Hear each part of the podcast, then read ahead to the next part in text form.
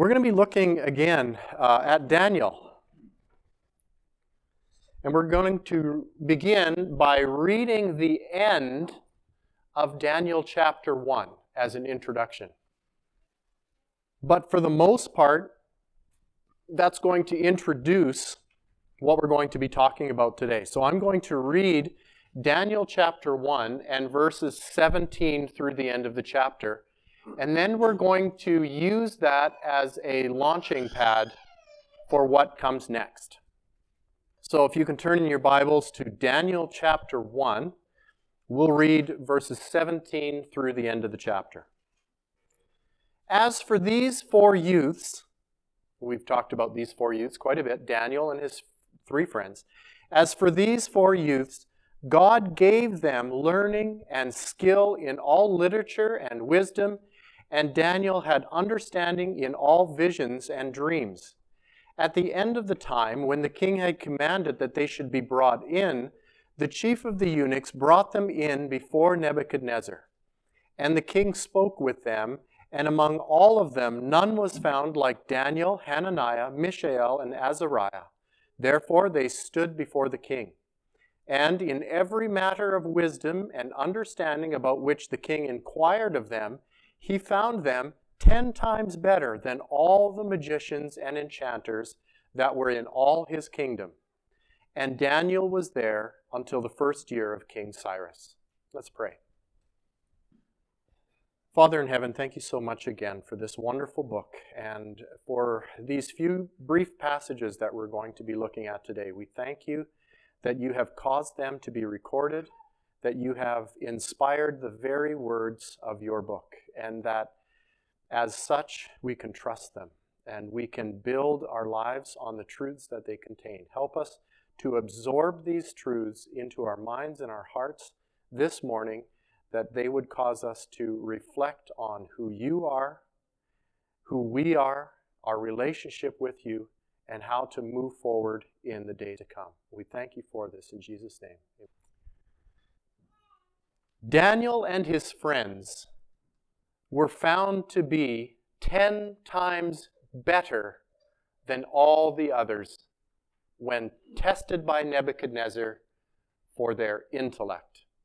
So, as youths of, of about 15 years old or so, they were brought to Babylon they were put in King's College, Babylon, trained for three years to get their master's degrees in Babylonian literature and culture, and uh, were brought before Nebuchadnezzar for their final test to see how smart they really were. Nebuchadnezzar uh, tested them and found them to be 10 times better than everyone else. Interesting. I want to keep, uh, uh, I've, I've mentioned a few times, I want us to keep that in the backs of our minds because that's going to be a very, very important launching pad for what we're going to talk about. And the question that I want to ask is this but, even though they were 10 times better, but, is there something more than human intellectual power? So they were found out that they were very smart. Because they were very smart, God gave them these gifts to be very, very smart. They were placed in a position of authority of some kind. And then Nebuchadnezzar has a dream. Well, he goes to sleep, has this dream, wakes up, and knows that this dream is more than just maybe the bad fruit that he had eaten the night before. There's something to this dream that is unusual, and he recognizes it. We see in chapters 2 through 4 that there are three colossal things that are mentioned. We won't look at them all, we'll get there eventually. But just as a backdrop, there's three colossal things mentioned in the next three chapters. There's a colossal image in the dream we're going to talk about. There's a colossal statue erected by Nebuchadnezzar after he has this dream and gets its interpretation. And there's a colossal tree later on. They, have, they are, of course, connected. So Nebuchadnezzar has this dream, and it makes him uncomfortable. He's really uncomfortable. Being a powerful man, um, it's bothering him. It's bothering him for a reason because God wants it to bother him. And so Nebuchadnezzar does what any person in his um, position, I think, would do. He calls in the think tank. You've all heard this phrase the think tank. Every government has one. Uh, people that they think are pretty smart, um, and, they, and there's a difficult situation that arises, and so the government leaders call in the think tank, the smart people. He calls them in, and he says to them, I've had this dream. I want you to interpret the dream for me. Yep, absolutely, Your Majesty. That's what you pay us for. We are paid to interpret your dreams. We're really smart. That's great. Okay, first, you tell me what the dream was, and then you give me its interpretation. I can instantly see beads of sweat beginning to form on the think tank's heads. Remember what they said about Nebuchadnezzar? Whom he wanted to, he kept alive, and whom he wanted to, he killed. He had ultimate authority in Babylon. And so he tells these folks, Good, I'm glad you're here. I'm glad you're willing to serve. Tell me what the dream is. Well, Your, Your Majesty, nobody can tell you what the dream is. We don't have that kind of access. Uh, I pay you to have that kind of access. I think Nebuchadnezzar was wise here. I really do. Because if he would have told them the dream, they could have come up with any number of scenarios. You know, this dream means this one thing, or this dream means this other thing, and uh, their necks would have been spared. And they could have used, they could have used their intellect to come up with interpretations of this dream. Every government has these think tanks, and they use their intellects to, to try and guess what's going to be happening in the next 20 or 30 or 40 years in the government or in the country or in the world so that we can uh, stay ahead of the curve and, and keep our people safe and keep them wealthy. Um, let's try and, you know, using the smartest people we have, let's, let's try and look ahead into the future a little bit and guess where the trends are going so that we can stay ahead of the curve. Had Nebuchadnezzar told them the dream, they could have done this as well. Every government has them. The United States government has them. The Canadian government has them people that watch the trends, really smart people that watch the trends and are able to come up with a game plan to stay ahead of the curve. And these guys now are out of their element. Wait a minute, you want us to tell us, you, you want us to tell you your dream?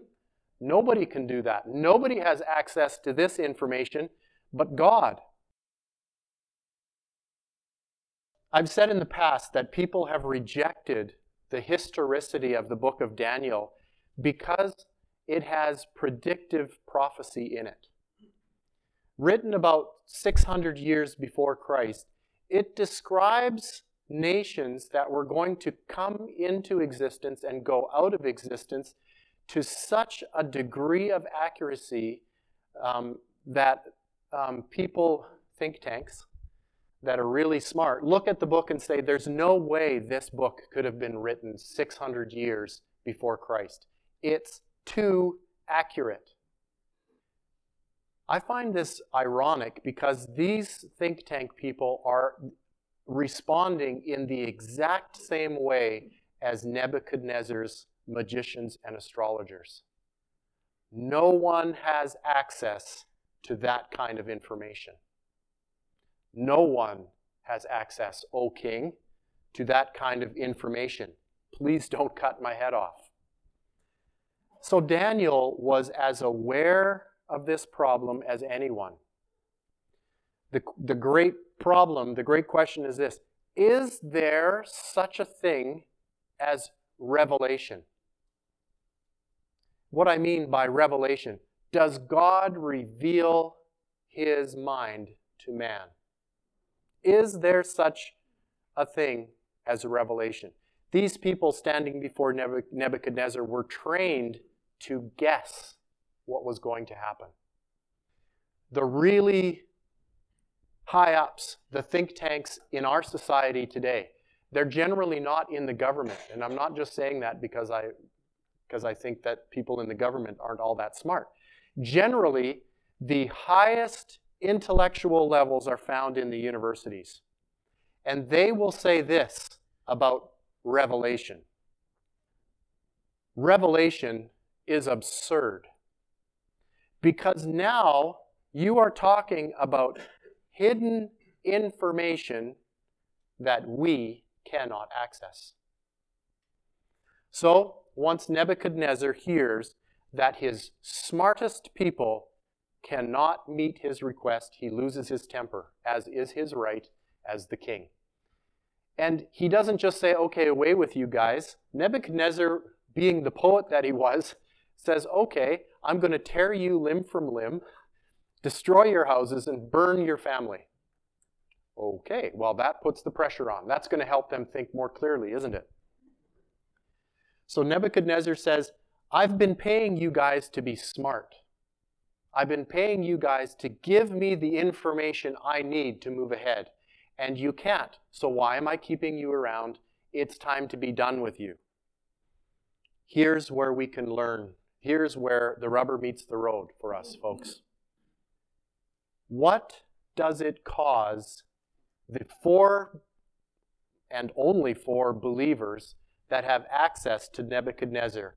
What does it force them to do? When we read in chapter 2, you'll go home and you'll read chapter 2, and we'll look at it a little bit more. As a matter of fact, we'll read, uh, you can put your finger in Daniel chapter 2, verses 17 and 18. What does it force them to do? They knew that even though they were 10 times smarter than all of the other smart people, they couldn't meet Nebuchadnezzar's request. What were they forced to do? They had the first ever university students' prayer meeting. They prayed. It's a beautiful picture. These four teenagers, they're probably about 18 now, at the very oldest, maybe 19, but around 18 years old, they heard that they were to be killed because um, their colleagues couldn't answer the king. They got on their knees and asked God to help them overcome a superpower. Four of them.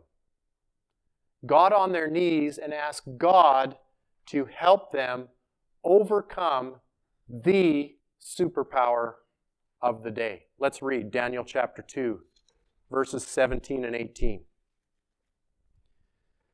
Daniel chapter 2, verses 17 and 18. Then Daniel went to his house and made the matter known to Hananiah, Mishael, and Azariah, his companions, and told them to seek mercy from the God of heaven concerning this mystery, so that Daniel and his companions might not be destroyed with the rest of the wise men of Babylon. Desperate times call for desperate measures. I was thinking when I came in this morning, it's sure empty. People go on holidays and they travel and they have better things to do. So I'm going to stomp on, I'm preaching to the choir. I'm going to stomp on the toes of the people that aren't here. I have big feet. And it occurred to me how full it would be had there been complete economic collapse of Canada and the United States this week. People would be seeking the face of God. Why? Because there's nothing this world has to offer that's going to fix their problems now. So, um, I think sometimes our wealth causes empty seats. Isn't that a tragic view? I, I think God sees it too. I think, and if I'm trying to guess at the mind of God, he says, I could fill the churches and get the gospel to more people if they weren't so terribly comfortable. Isn't that what he's doing in Daniel? Too comfortable, you guys. It's been too good for too long. It's got to get rough. And it got rough. And it drove these four teenage boys to their knees. They had no other recourse. Their options were pray or die or both. Pray or die or both. That's it. Those were their options. Do you know that every person in this room knows far more about God than these four boys? I saw some eyebrows crinkle up. Yes, I used a very close, uh, careful with my wording. I'll, I'll read the sentence again. Do you know that every person in this room knows far more about God than these four boys? We have God's completed revelation of the Old Testament. We have God's completed revelation of the New Testament. We have the teachings of Jesus, Paul, John, Peter, and others at our fingertips. God has given us in Christ all things pertaining to life and godliness. What a, what a blessing that we have. We know more about God than these four men. But I also dare say it's not knowing about God that gives us the confidence to meet colossal challenges head on. It's not knowing about God that gives us this confidence. It's knowing God Himself. Do you see the difference? Your intellect can give you massive access into knowing about God. There's divinity schools where the professors are atheists, but they know more about God than most of us do. But they don't know God. And so, the mystery, the mystery was revealed to Daniel. Daniel chapter 2, verses 19 through 23. Then the mystery, in other words, the dream of Nebuchadnezzar and its interpretation, was revealed to Daniel in a vision of the night. Then Daniel blessed the God of heaven. Daniel answered and said, Blessed be the name of God forever and ever, to whom belong wisdom and might. He changes times and seasons. He removes kings and sets up kings. He gives wisdom to the wise and knowledge to those who have understanding. He reveals deep and hidden things. He knows what is in the darkness, and the light dwells with him. To you, O God of my fathers, I give thanks and praise, for you have given me wisdom and might, and have now made known to me what we asked of you, for you have made known to us the king's matter. Here's the question did Daniel find out Nebuchadnezzar's dream because he was so smart? Yes or no? Had nothing to do with how smart he was. Nothing at all. His intelligence got him an ear with the king, God's plan. God gave him the intelligence to put him in a position that God wanted him. And after that, the intelligence wasn't enough. Now, I could say this not just about intelligence, I could say this about any gift that you have. Maybe you have a gift of serving. And because you have the gift of serving, God has placed you in a position where He can use you, and now it's no longer your gift of serving that's going to meet the needs. It's God's working. You could have the gift of being a, a diligent and hard worker, and that might give God the opportunity to place you in a position where He needs you. But it's not going to be that that's going to make the difference in the lives of your workmates. it's going to be the Spirit of God. So I don't care what the gift is. In this case, it just happens to be intelligence. I don't care what the gift is, it's not enough. There is something beyond our intelligence, our understanding, our gifting, regardless of what it is, that is going to be the only thing that is going to glorify God in the position in. Do you see it in Daniel? God could have revealed this vision to anyone. They could have been the lowest of the low. They could have been the gutter rat. It made no difference. At this point, God had to take over. Nobody had access to Nebuchadnezzar's dream except Nebuchadnezzar and God. That's it. I want us to, as a little bit of an aside, to observe and by God's grace may we emulate Daniel's attitude toward the other wise men. What did Daniel plead to the king? Now that I've given you your, I'm, I'm going to give you your answer. Now that you've got what you asked for, don't kill the other wise men. Don't kill them. They couldn't have known. There's no way they could have known. And I think that as Christians, we need to have a humble, gracious, and kind attitude to those that are without.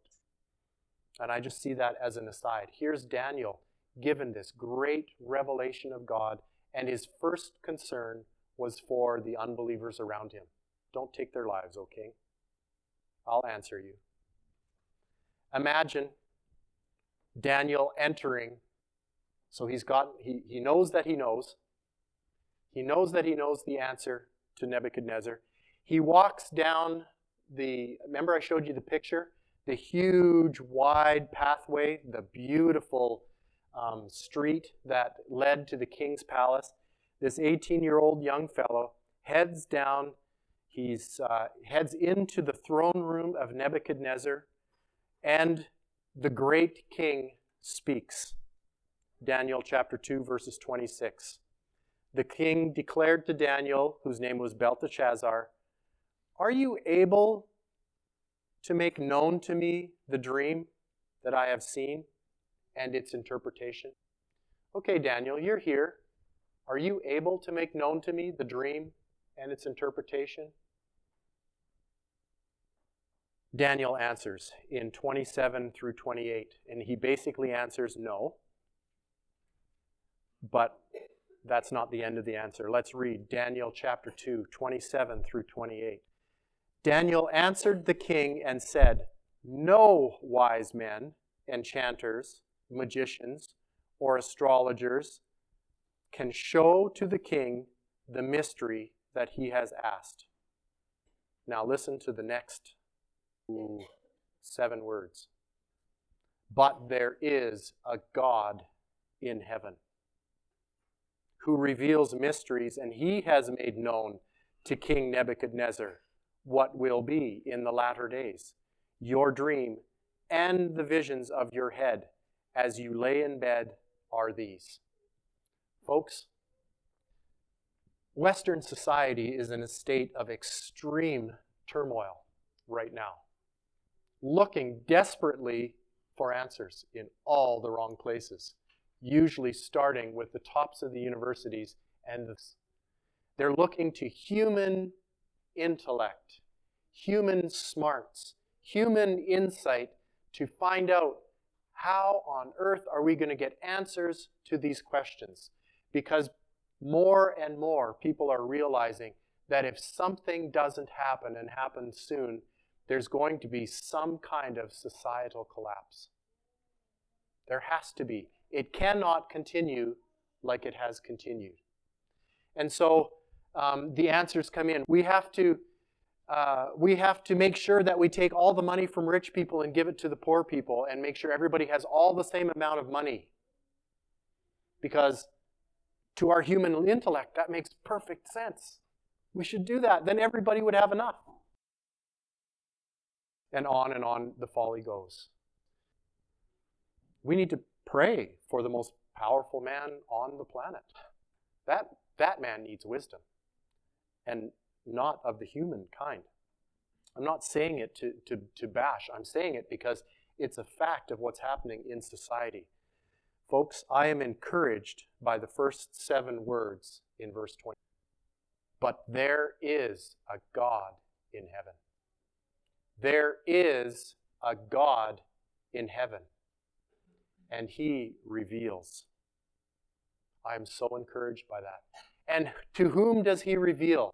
To those who are His, to those that have His Spirit and go to His Word.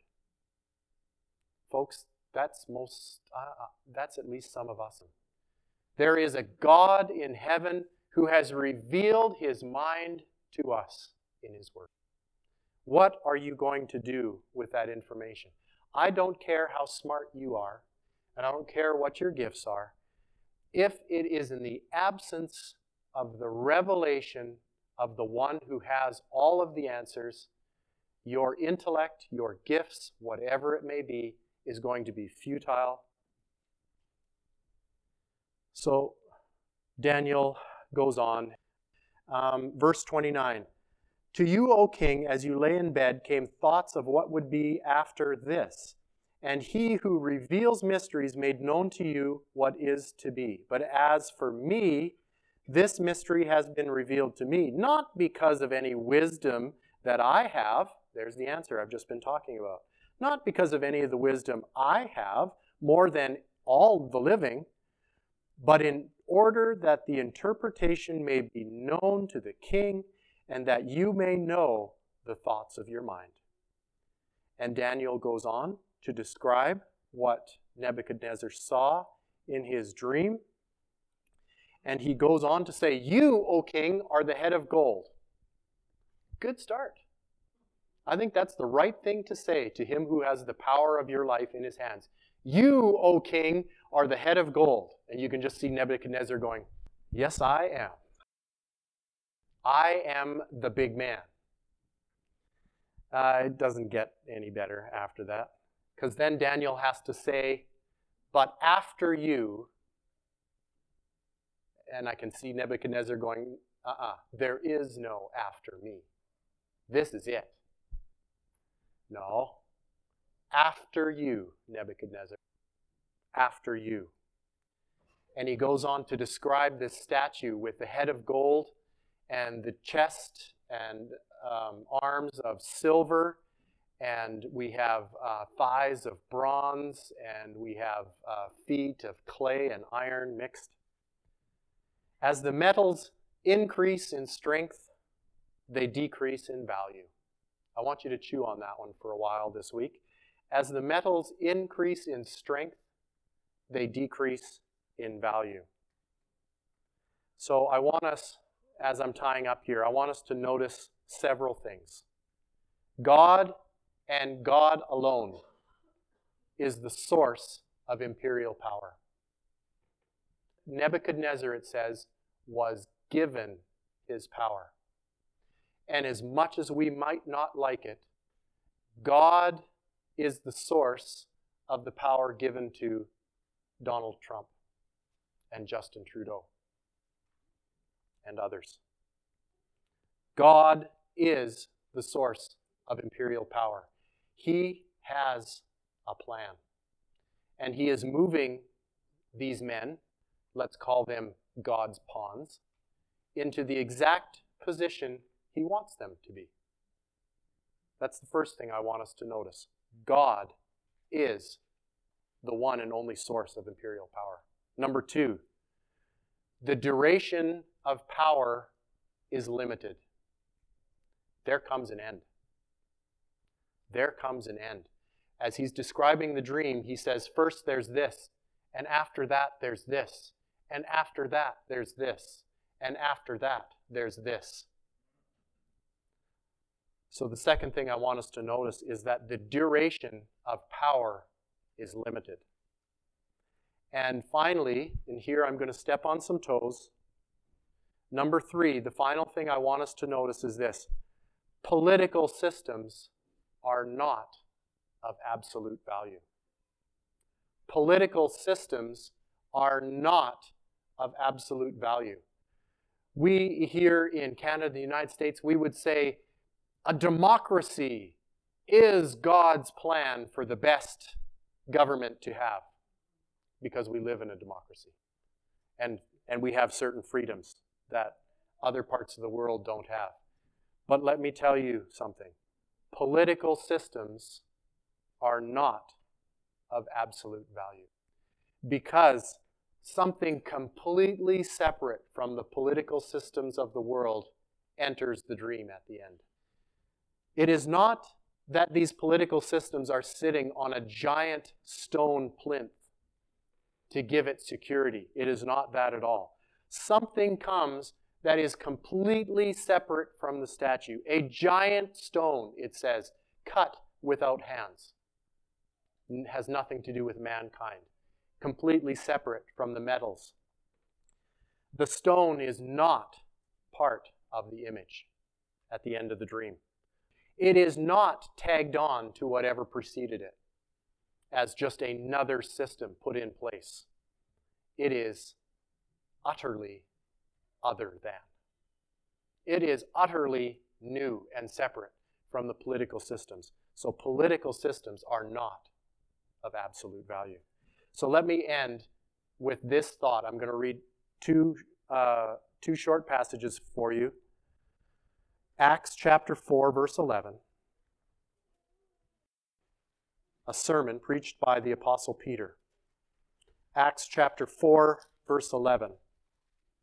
We find out who the stone is, finally. At the end of Nebuchadnezzar's dream, a stone cut without hands strikes the feet of the statue and grinds it to dust. It doesn't just knock it over a little, it hits it and grinds it to powder blown away in the wind. And we find out whose kingdom this is that is utterly other. You guys know the answer, but let's read it anyway because I think it's encouraging. Acts chapter 4 and verse 11. This Jesus is the stone that was rejected by you, the builders, which has become the cornerstone even more clearly Hebrews chapter 12, and we'll end with this. Hebrews chapter 12, verses 28 and 29. Therefore, let us, that's you and me, therefore, let us be grateful for receiving a kingdom that cannot be shaken. And thus, let us offer to God acceptable worship with reverence and awe for our God is a consuming fire. Folks, aren't you thankful that this system that is crumbling and weak in the feet isn't our ultimate end? That we can receive a kingdom that cannot be shaken. Not like the statue at all, but the stone and the stone is stable. Let's pray.